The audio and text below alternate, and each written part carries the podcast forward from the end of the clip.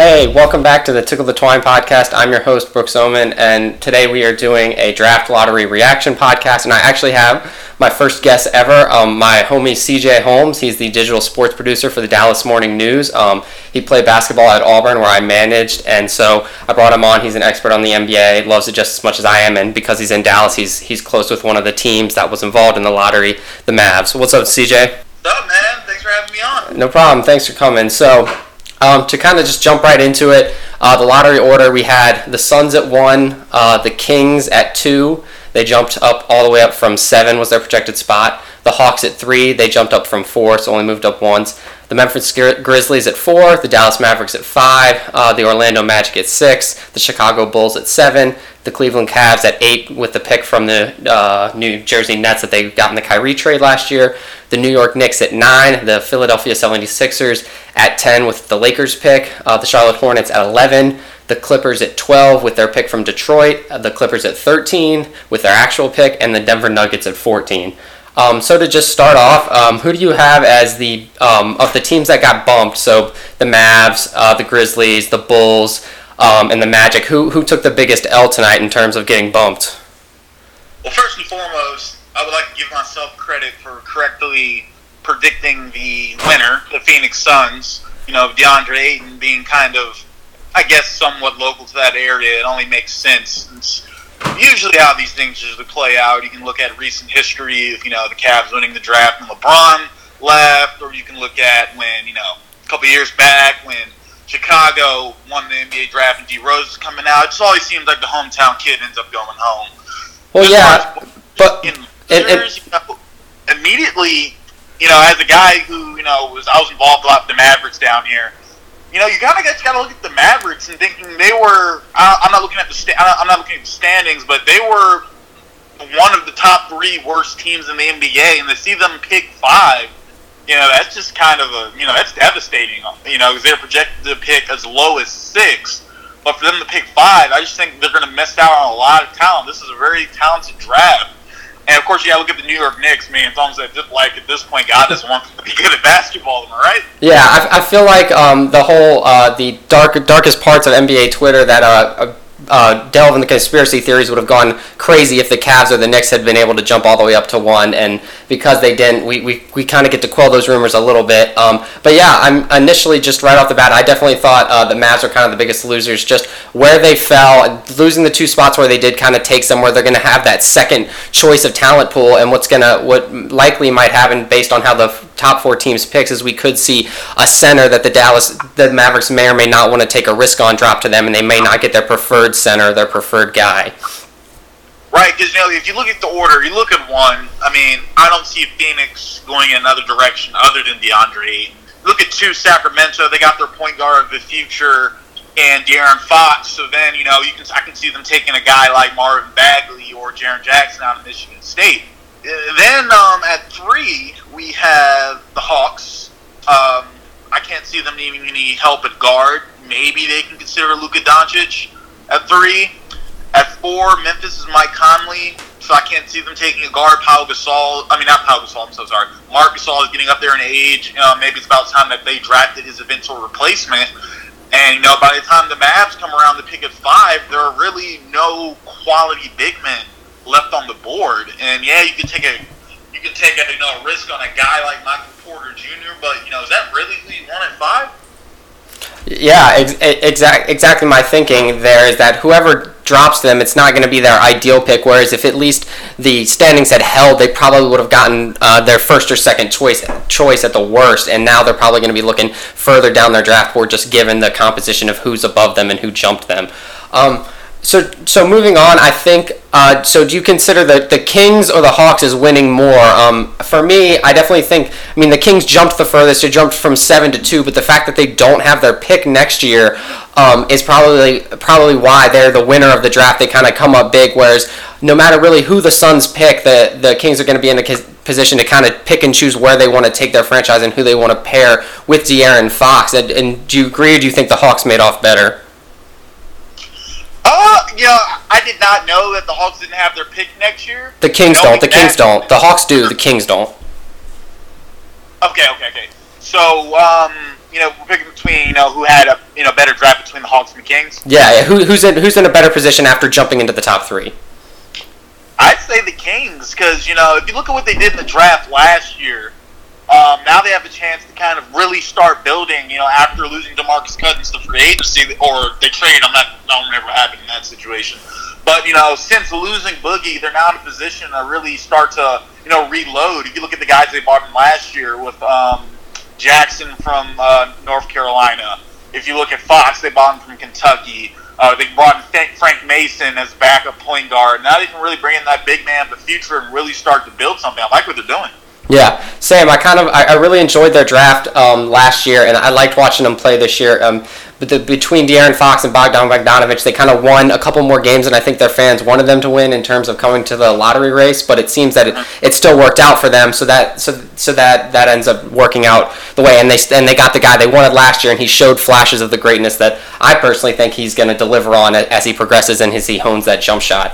So um, before just jumping into a, a quick mock draft, I wanted to go over some maybe funny, more social media-oriented tidbits that I thought were pretty were pretty good. So is here's here's a question: is Detroit sending Kennard to the to the lottery the most ultimate self self own after they picked him above Donovan Mitchell in the draft last year? I I think it's just them trying to instill some confidence in their young player. Uh, Luke, I mean Luke Kennard didn't have the best rookie year. But, you know, he's a serviceable N B A shooter. The guy can really shoot the ball, and, you know, there's always value for someone like that in this league. But, you know, considering what they could have had, you know, it is kind of ironic to send him. Yeah.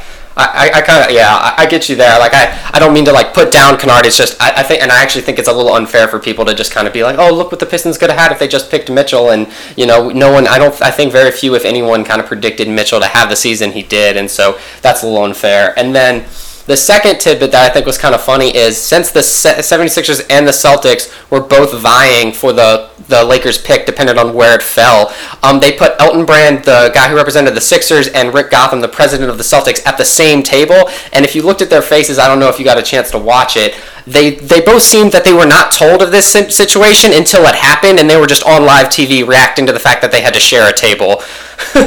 I don't, you know, that that was kind of more the more comedic thing. thing that I thought was a, a good time, and probably just a little bit of E S P N just kind of leaving a little bit information hanging, or however it worked out.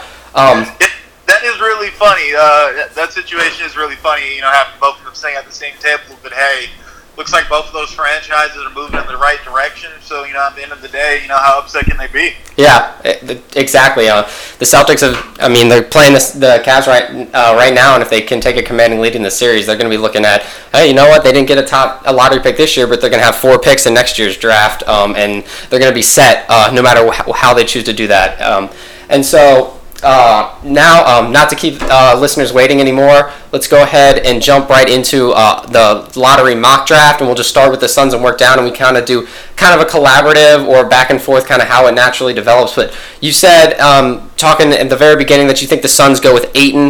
Um, I tend I tended to lean that way myself um, for a while, but Um, it, it interesting that the Suns coach that they just hired was actually Luka Doncic's Eurobasket coach. So do you think, is there any chance that kind of leans them towards taking Luka over Ayton? You know, with a team like the Suns, and you're picking first, especially for the first time in franchise history, you got to hit this. Like, there's zero room for error. You know, I think you go with Ayton because, you know, he was the best big man in college, arguably the best big man in college basketball last year. He's the most N B A-ready of, you know, any prospect coming out this year. Mm-hmm. And I think he's more of a sure thing. So I think if you're Phoenix, you go Ayton at one. No questions about it. Okay. I mean, I, I tend to, I, I was I was a big on the Ayton train. Um, I, I picked Arizona to go deep in the tournament, and that kind of burned me. Um, uh, it's too bad that they didn't know how to throw an entry pass to their two seven-footers. Oh, they burned everyone. I had Arizona winning it all. They burned me on Oh, first. Yeah. So... I, I t- yeah, I tend to agree with the Ayton pick. I think his upside is certainly enough that, that there's that, that that picking him number one is not going to be a mistake, and will, and will more likely than not pan out for you. I do think um, I'm probably on the side of more pro Luka than anyone than most people. You know, we we only have the clips, you know, here and there, but the clips look really good. And then, you know, you have to take into the fact that he's he's playing with grown men over in Europe, and he's eighteen years old. And so I do think that when we talk about sure things, yeah, there there could be some waverance in Luka because he is playing overseas. But at the end of the day, when I watch him, at least what I see is like at the at the, the his floor is probably like a Hedo Turkoglu type player, and so. Um, I, I wouldn't be surprised if the Suns take uh, Luka, but I, I agree with you in that. I would take Ayton if I were them. Um, they obviously have a weakness in the middle, and Ayton can kind of he can he can fill that void, obviously, and he can also play with both Marquise Chris and Dragic and Bender and kind of form a, a an athletic front court that can be hyper switchy if they so choose. You know? I agree. Okay, um, so moving on to the Kings. So do you th- so um, do you think the Kings just take um, Doncic, or do you think they move and take one of the one of the other centers that are here? Um, for me, just because of given their backcourt comp- compensation, I don't think they would go Doncic, and this would let Doncic slide. Um, and if I were them, I would probably lean lean toward Jaren Jackson. What, what do you? What is your take there? Let me pull up this Kings roster. See what the work. See what they're working with at the guard position. Hmm. Well, let's just start with De'Aaron Fox. I mean, you took Fox last year as your point guard of the future. Um, a lot of people are projecting Doncic um, to be that point guard, shooting guard-like player. Um, if the Kings want to pair Doncic with Fox in the backcourt, I mean, I think that can be a beautiful thing in a few years. But at the same time, like I said, you need to fill the void that, you know, Boogie has left. Uh, so I think at two, I think you go Marvin Bagley. Second best big man in college basketball. Um, behind DeAndre Ayton, I think he's very pro-ready, extremely skilled around the basket, and kind of give uh, De'Aaron Fox a pick-and-roll partner and someone to run with in the open court. Mm-hmm. So they already have uh, Bogdanović, who's done a great job as a rookie, you know, stretching the floor uh, for the Kings. So I think that a guy like Marvin Bagley can come in there and contribute immediately. Okay, so I, I'm actually a little lower on Bagley. I, I'm, I'm a little bit worried about his his, his defensive um, upside in the N B A, and I feel like... Um, no, no one, no one guards in the N B A, come on. All right, well, we're just going to dispense with that nonsense. Um, um, but... I think that if you um, if they take Bagley, do you see Bagley as someone that they could pair next to next to their other young bigs? Bigs, I mean, Willie Cauley-Stein can be a, a, has been a pretty good defensive big and can get better. Um, and uh, Scalabicier certainly has the wingspan and the the skill set to also be, improve on the defensive end of the floor. And so, if you were like I am, a little bit worried about Bagley's defensive potential, do you think he would be safe and that they could find the floor spacing if they if they put him next to Labissiere or uh, Cauley-Stein in lineups at times? Well, I definitely think there's enough value between um, those two bigs that the Sacramento already has. They could even consider moving one or both of them. Um, I think it's fair to say that like, a player like Scal hasn't really developed at the rate that we would have liked to see. So, hypothetically, I think you could move Scal. You know, he has some value somewhere in the league. Move Scal, and I could definitely see a guy um, like Marvin Bagley playing alongside a Willie Cauley-Stein. So you have that defensive rim protector in the back line. You know, Bagley can give it to you offensively, and Willie Cauley-Stein can give it to you defensively. Oh, okay, yeah, I I I'll, uh, I respect that defense of the pick that I was I was a little uh, little low on um, um when when you said it, but um to move on to the Hawks, um I think um at this point if the Haw- for the Hawks um I would probably actually go. Uh, Jaren Jackson, I'm I'm big Jaren Jackson guy. Um, I think his switchability and his defensive intensity is great. And like I said, kind of similar to what the Suns could try and do with Ayton and, and Chris slash Bender, I think the Hawks with Jaren Jackson and uh, John Collins could be a hyper-athletic front court. They can switch a lot of things. They can get out and guard in the modern N B A. And Jaren Jackson has shown the ability to step out and hit a three-pointer as well. Um, do you what do you think there? Do you do you agree here? Do you do you have someone else you'd, you'd rather pull out of the bag? I'm going to name off some of the guys p- currently playing in the Hawks front court. You have John Collins, Mike Muscala, DeAndre Bembry, let's see, Jeremy Evans, and Miles Plumlee. They need front court help desperately. At that point, you know, you have Ayton off the board, Bagley's off the board, go with the best available. Jaren Jackson's the pick. Awesome. And and um, I think that do you think there is any chance that pick gets changed at all by the news today with Dennis Schroeder saying he doesn't want to be um, on the Hawks long, long term to be part of a rebu- rebuilding po- process, and ideally he'd like to be traded to the Bucks or Pacers? Do you think that changes their calculus at all, in that maybe they try to deal him for a big and then and then take a point guard if, if Doncic falls to them here, or uh, reach for someone like Sexton, or do you think they, they deal him for, for a guard as well, if they deal him at all? I think taking Sexton at three is just a little too high. Uh, I think he's a phenomenal player, but third overall pick in the draft, uh, I'm not sure if he warrants that kind of attention. Mm-hmm. Um, say they do find a way to deal Schroeder, then yeah, I think that Luka Doncic is the pick here. Gotcha. Okay, sounds good.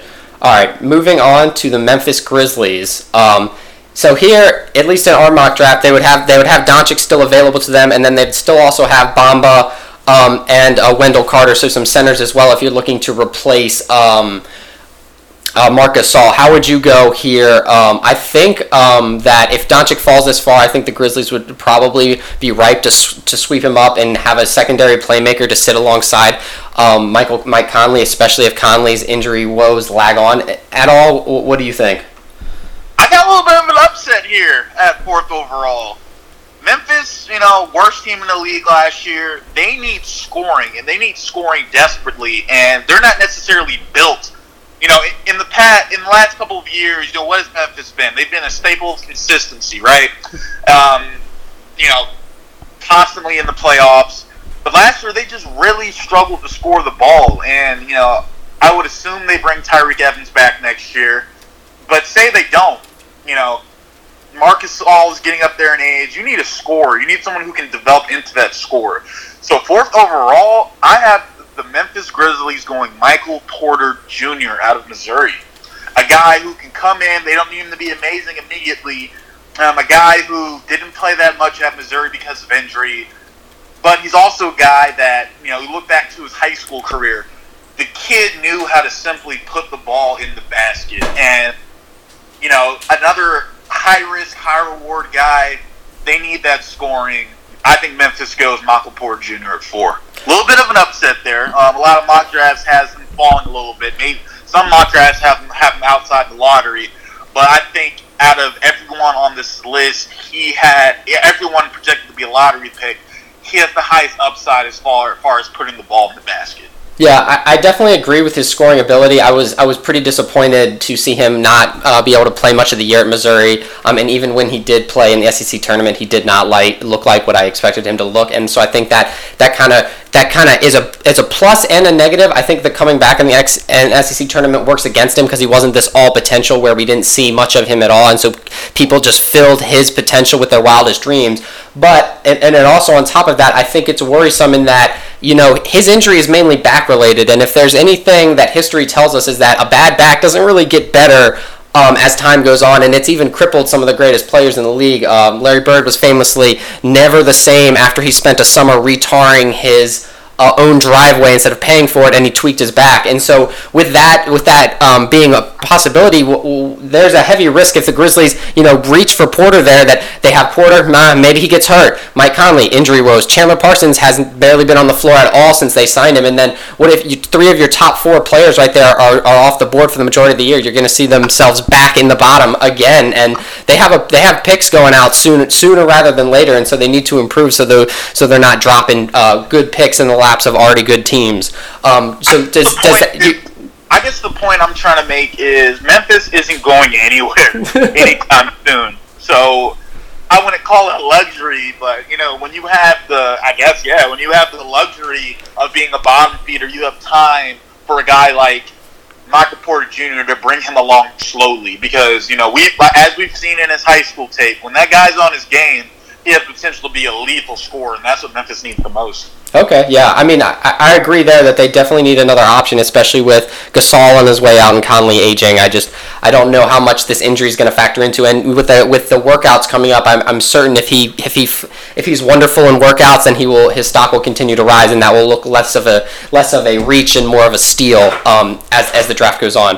All right, so now we got your your team, um, the Dallas Mavericks, um, who you're covering, picking at let's five. Give, let's give the people a little recap of where we're at. Okay, so. At, at, at the Sun, we had the Suns at one. They took Ayton. Uh, DeAndre Ayton from Arizona. At two, we've got the Sacramento Kings taking Marvin Bagley of Duke.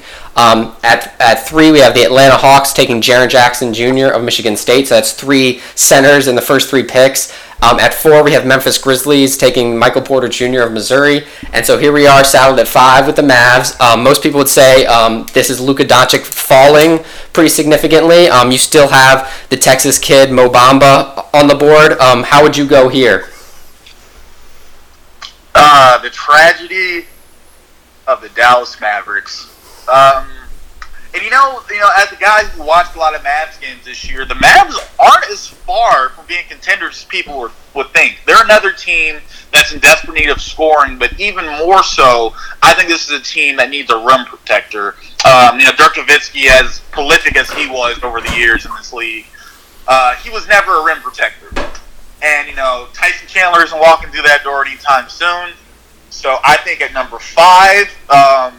you know, the way our mock draft is played out, the Dallas Mavericks are in a very favorable position.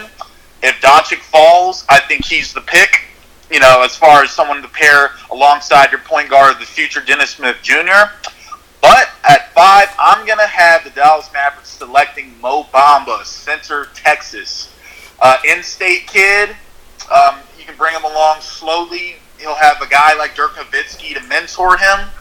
Uh, I think Mamba, Mamba, Bamba is the logical pick here. Mo Bamba is going to be a Mav. Yeah, I, I, I, I kind of agree completely there. I think it, no matter how the first four picks go for the Mavs, I think if Bamba's available to them, I think they go with Bamba. Um, his rim protection is, is, is obviously at an elite level with his length and can only improve. Um, he is a little thin. Um, you can tell. I, that's one thing that stood out to me, especially when you watch like the tournament. He's on national T V. His legs his legs were much skinnier than than you'd like for someone his size, but you can obviously put on weight, and I'm sure he's he's already in the gym doing that. And then if you combine that with, you know, there's workout videos of him hitting threes all day long, which um, people like to get crazy about, but I, but both you and I have experience of um, basically anybody, um, mo- most everyone that we saw come through Auburn could sit in practice and knock down ten, fifteen threes in a row, no matter um, what level of skill or what position they played. So those workout videos don't tend to impress me as much as the general public, but I do think his upside defensively and, and maybe offensively, if he gets the shot right, um, is too much for the Mavs to pass up, and a pick-and-roll partner with Dennis Smith Junior is a deadly combination. Very deadly, very deadly. Now, where are we at now? So, now? We got the Magic picking at number six. Um, I think... Oh, at- Brooks, I'm torn here. I'm torn. I, yeah, for, for this would be the ideal scenario for the Magic, I think, because um, in this situation, Doncic has fall to them, fell to them, and they have Trae Young, so they have two ball-dominant guys that can get open shots for themselves and others, um, and that's something that the Magic def- definitely need after dealing Elfrid Payton. So, so which one do you go with here? I thought we had Doncic coming off the board earlier. He's still on the board? Yeah, we, we yeah, he's he's all the way down here. We, oh man, well. If Doncic is still on the board, Matt. Well, here's the thing: the Maverick, uh, the the uh, excuse me, the Orlando Magic just drafted a player that's very eerily similar to Luka Doncic. Uh, the guy out of, where is he from? Spain? Her- Hernandez. Oh, oh, Mario Hezonja. Mario Hezonja. They just drafted someone mm-hmm. who's kind of in the mold of basically what Doncic is. Magic are another team that they can't afford to miss again. Oh, yeah. Magic, they have missed on superstar point guard after superstar point guard. At number six, I have the Dallas, I mean, excuse me. No worries. I have the Magic taking Collin Sexton out of Alabama. Oh, interesting. Um, yeah, I mean, I think they could go that way as well, um, given Sexton's ability. I love his fire um, and his just ability to kind of turn it on. Um, Us both being Auburn guys, we watched him torch Auburn multiple times this year, um, much to much to my archer grin. But yeah, I, I think I think that um, because his jumper isn't as consistent as say Trae Young's is, and they've they had such a hard time with Elfrid Payton as a as a ball dominant one that could attack the basket but couldn't really shoot, that there might be some hesitancy there. Um, but at the same time, um, my surprise at that pick would be very limited.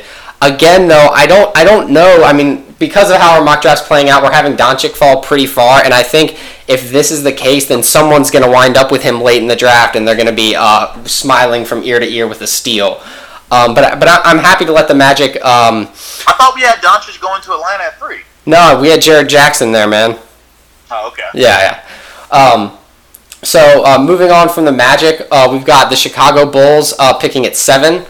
Um, so after uh, Lauri Markkanen kind of surprised everyone, I was definitely very, very low on him um, after he got drafted last year. Um, I've, I've always, I'm not a big fan of big men who can't seem to rebound, um, but he he's he's seemed to play good defense and has been great offensively. So who would they look to pair with him um, to build going forward? I say that this is if Doncic is still on the board, this is where he lands. Okay. To the Chicago Bulls. Um, They got a couple young guards and Chris Dunn and Zach LaVine, but they really need that staple franchise player to come in and pair with uh, Lauri Markkanen. So yeah, I have Doncic going to the Bulls. Yeah, and and even that, I think I think one of the best parts about Doncic that's gonna be realized once he comes over here is kind of his, his ability to play make for for others as, as just as much as himself. You know, he's willing to he'll he'll be able to slide down, play that three four. He can rebound at a, at a strong level and then get it out, run the break, and find guys open. And I think that actually work well with Lauri getting opening for threes, but also kind of pair well with Zach LaVine and their athletic guards. Um, with him, and their, the athleticism of the rest of their guards can make up for the fact that Doncic's biggest glaring weakness is his kind of lack of elite-level athleticism. Absolutely. Now we got the... The Cavs. The Cavaliers are on the clock. Yep. How do you think this is going to play out, Brooke? Oh.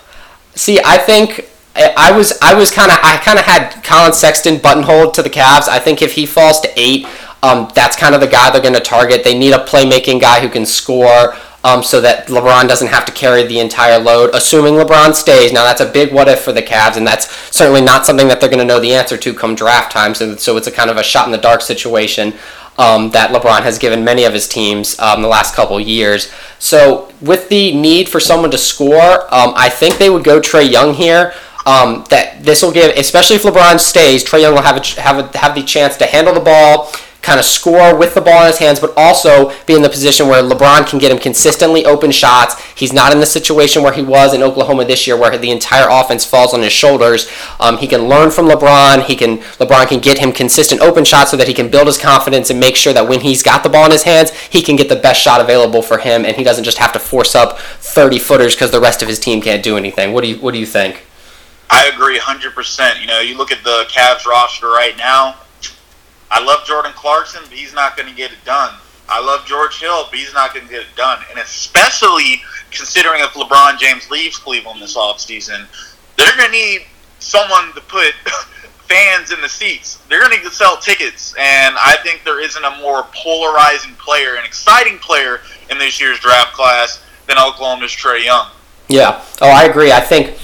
We saw the, the the how how nuclear he could go on the court um, early in the season, and then obviously as they got into conference play, it got harder and harder for him to continuously produce. But the but the sparks are there, and he can definitely, you know, he's got the range, he's got the oh he's just a he's just a uh, he's the next coming of Steph Curry, and we'll see if he can pull off on that. But but the Cavs, especially with LeBron, um, could kind of be the perfect place for him to develop that ability, and so.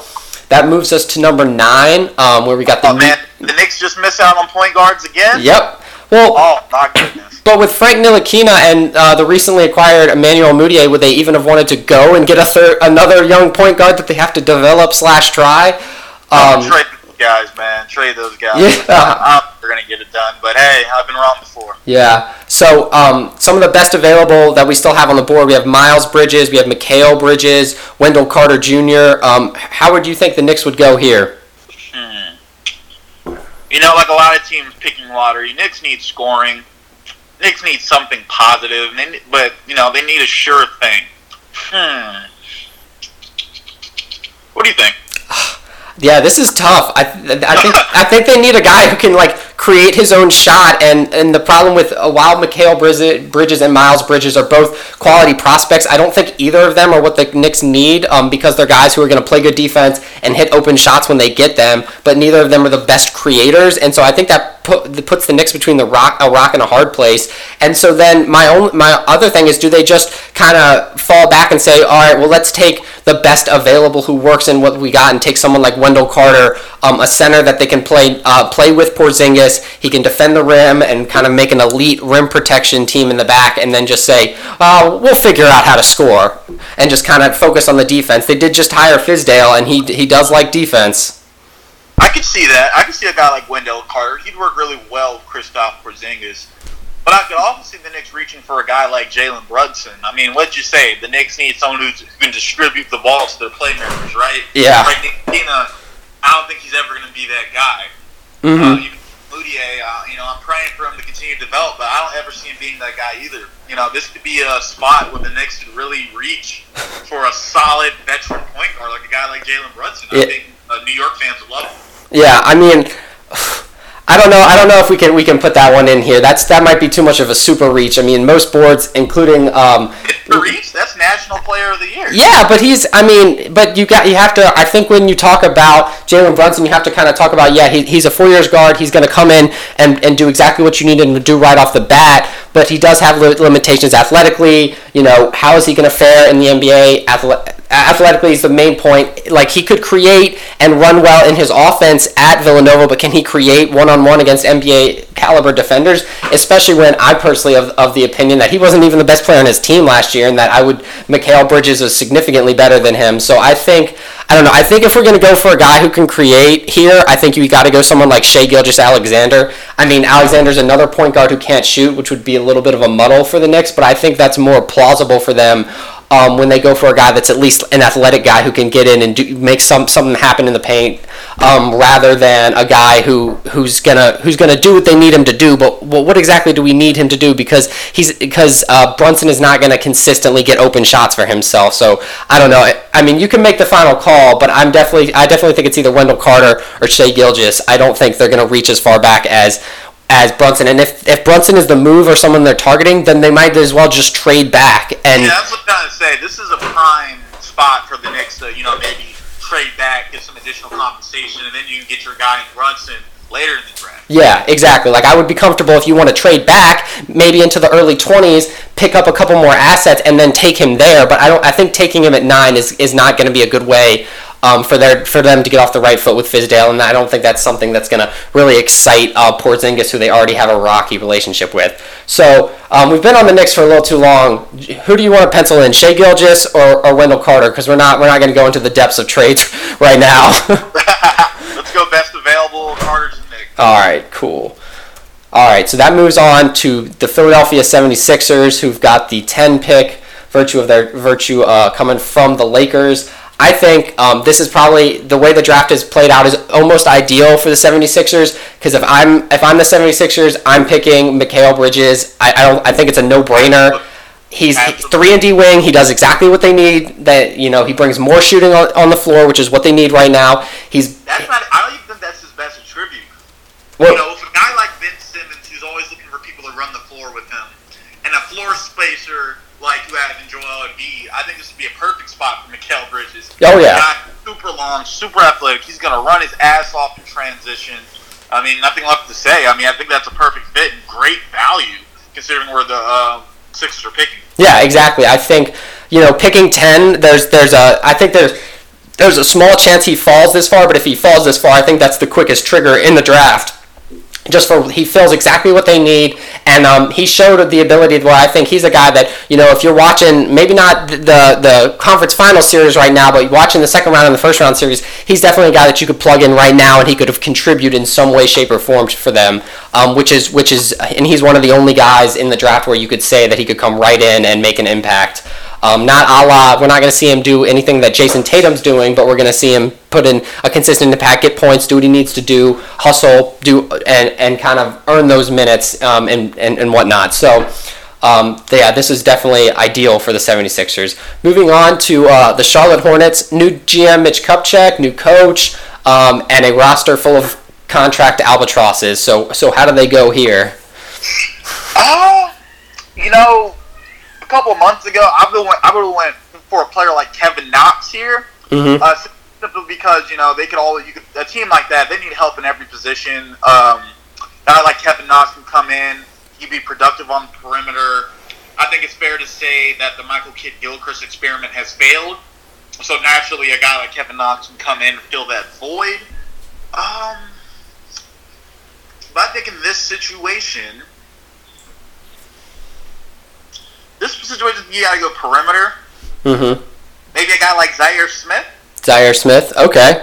I kind of I kind of like that idea. Um, I think Zhaire is a little bit of a, a question mark. I think we're going to have to see where he fits in position-wise in the N B A, but he definitely has a lot of pros that they can build on. And I get and when you come at this draft for the, the Hornets, there is the lingering question of, are they trying to move Kemba Walker? And if they do move Kemba Walker, maybe they, they, they go more towards a point guard and like Shai Gilgeous. But yeah, Zhaire Smith, I mean, he immediately can be a flexible wing um, w- with defensive abilities. Um, he can learn from, I, I mean, you say Michael Gilchrist has been a failure, but they do ha- he does play good good defense. So even if Gilchrist is only there short term, he can he can kind of mentor Zhaire Smith defensively. And um, with with so, so many malleable wings and forwards in Charlotte, Zhaire Smith would more than uh, would be able to find his position and kind of and kind of hone himself there, I think. And uh, I, I think that pick works for them under the assumption that they don't move Kemba. Absolutely, absolutely. So now we have back-to-back Clippers picks. Clippers again. I think you gotta go big man here, right? Yeah, I think um, I think DeAndre Jordan very well could be on his way out for the Clippers. Um, whether they trade him or or he he leaves other, I, yeah, I definitely think they're gonna be looking. They might be looking to trade him and just kind of look for a new era. Um, with the Clippers out there, um, kind of build around some of the younger pieces they have. So if I were to go a younger big man, I think the best available, especially on our board, is Robert Williams. Mm-hmm. Yeah, I watched a lot of Texas A and M here. Robert Williams, rim protector, big body, soft hands, good touch around the rim. Um, he's not going to be a guy to come in and, you know, wow people immediately, but in time he can develop into a very serviceable big man in the N B A. Yeah, I, I, I agree. Um, that's where this is where I have Robert Williams slotted, um, and I would think that that's the that's the direction they go. I mean, even if they keep DeAndre, he can learn from DeAndre as a backup for a couple seasons before moving moving in as a starter. So then, with their with their second pick at thirteen, our second to last pick of the of the lottery, where do you think they go? There's, you know, we still have Shai Gilgeous on the board. Um, we've got some other. We've got Jonte. You know, I'm just not as high on Shai uh, Shai Gilgeous-Alexander as other people are. Okay. So then, you know, we've got him on the board. We got Kevin Knox still on the board. Lonnie Walker from Miami still on the board. Where, where, where's your thought process here for their second pick? Are we going going wing?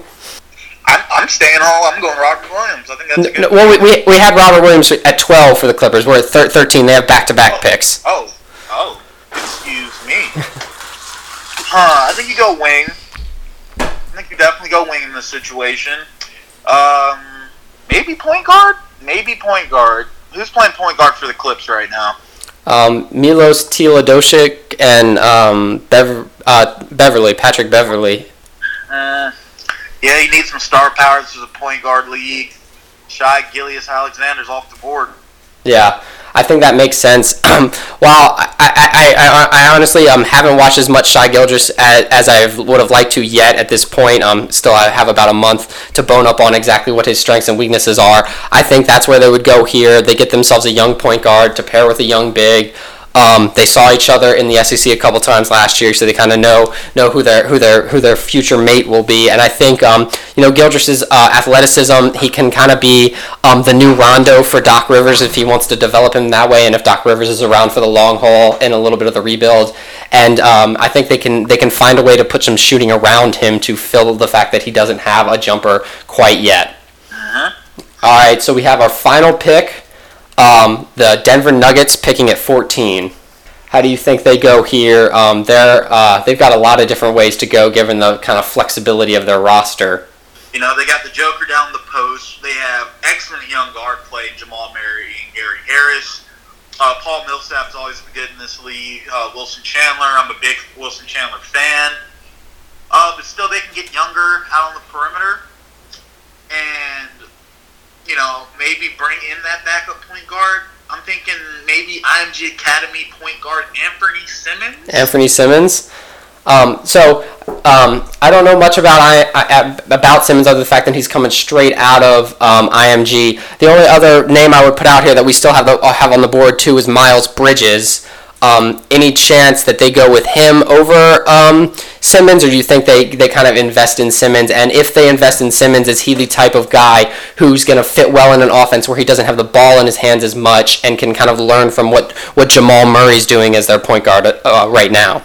Well, I think that, you know, Jamal Murray's the guy who's better suited off the ball. Mm-hmm. Well, yeah, and, and that's why he, that's why he's kind of worked well next to uh, Joker, Djokovic because um, or Jokic because of Jokic's ability to play on ball and pass and move the ball like that, and so that the really their point guard isn't as ball dominant. He's more of playing an off ball because of the fact that their center can handle and, and kind of make plays out of the post as well as Jokic can. Well, I still think it's a point guard league. You know, Denver, they need some star power at point guard, and they have a lot of talented players who are uh, who can really score the ball, but they need someone to, to get them the ball in more opportune situations rather than playing a lot of one-on-one basketball that Denver tends to do. Okay. So, um, yeah, I think a guy like Anfernee. Anfernee? Yeah, I'm going with Anfernee Simons. Gotcha. Cool. Well, yeah, I like I said, I don't know as much about Anfernee as I'd like to know, and obviously there's less information about him because he did not play in college last year, but he's definitely a point guard. He's definitely got some high upside, and um, I'm sure Denver could find a way to fit him into their system, especially given the fact that, you know, he doesn't have to immediately start as ball dominant, and he can kind of just evolve into what he needs to be for their offense and kind of go from there, especially if he's given the opportunity to kind of feast in bench units. Absolutely. All right, so that'll about uh, wrap up our um, Lottery Rapid Reactions podcast here at Tickle the Twine and our uh, mock draft, quick mock draft. Um, so just to run through the mock draft one more time, we had Phoenix, the Phoenix Suns uh, with DeAndre Ayton at one, uh, the Sacramento Kings taking Marvin Bagley at two, uh, the Atlanta Hawks taking Jaren Jackson at three, uh, the Memphis Grizzlies taking Michael Porter Junior at four, uh, the Dallas Mavericks taking Mo Bamba at five, the Orlando Magic taking Collin Sexton at six, uh, the Chicago Bulls taking Luka Doncic at seven, uh, the Cleveland Cavaliers taking Trae Young at eight, the New York Knicks taking Wendell Carter Junior at nine, uh, the Philadelphia seventy-sixers taking Mikal Bridges at ten, um, the Charlotte Hornets taking Zhaire Smith at eleven, Uh, the Clippers picking back-to-back at twelve and thirteen, taking Robert Williams and Shai Gilgeous-Alexander, and the Denver Nuggets closing out the lottery with the Anfernee Simons pick. Um, yeah, I think that's a that's a pretty pretty pretty good uh, uh, mock draft just to do right, right immediately. You know, we still got the combine coming up. We still got workouts. A lot of things could change and move, um, given injuries, how guys perform. Um, certain guys choosing to work out with certain teams and not others. There's already rumors that Doncic is one of those guys that apparently will maybe limit his workouts to only teams that he's trying to steer himself towards. And so, you know, you never know what could happen um, with that to change up how this has been. But I think this was a good one. Um, thanks for coming on the pod and being the first guest, C J. It was great having you on. Um, good having a different perspective. I'm sure the listeners will enjoy not just hearing me ramble for forty minutes and having a different voice in here, uh, mixing it up. So uh, thank you, and uh, we hope to have you on again, maybe closer to draft time, or whether it be a draft review or we do a full mock draft and get some other people in here too, and just everyone gets assigned a team and we go go go that way. So any any last thoughts from you? Nah, man, not really. I'm excited about some of the picks we made. I can really see the draft playing out in that order. Like you said, there's a lot that, you know, still has to be figured out between now and draft day. But I really like the picks we made. Uh, Brooks, we've been good friends for a long time. I love the podcast, and thanks so much for taking the time to have me on. Yeah, no problem. Uh, like I said, thanks again um, have, for having you on. Hope, hope to get you back. So um, thanks for listening to the Tickle the Twine podcast. Subscribe, rate, review, do all the good stuff, and uh, we'll talk to you. Talk to you. Talk to you on the weekend. See ya.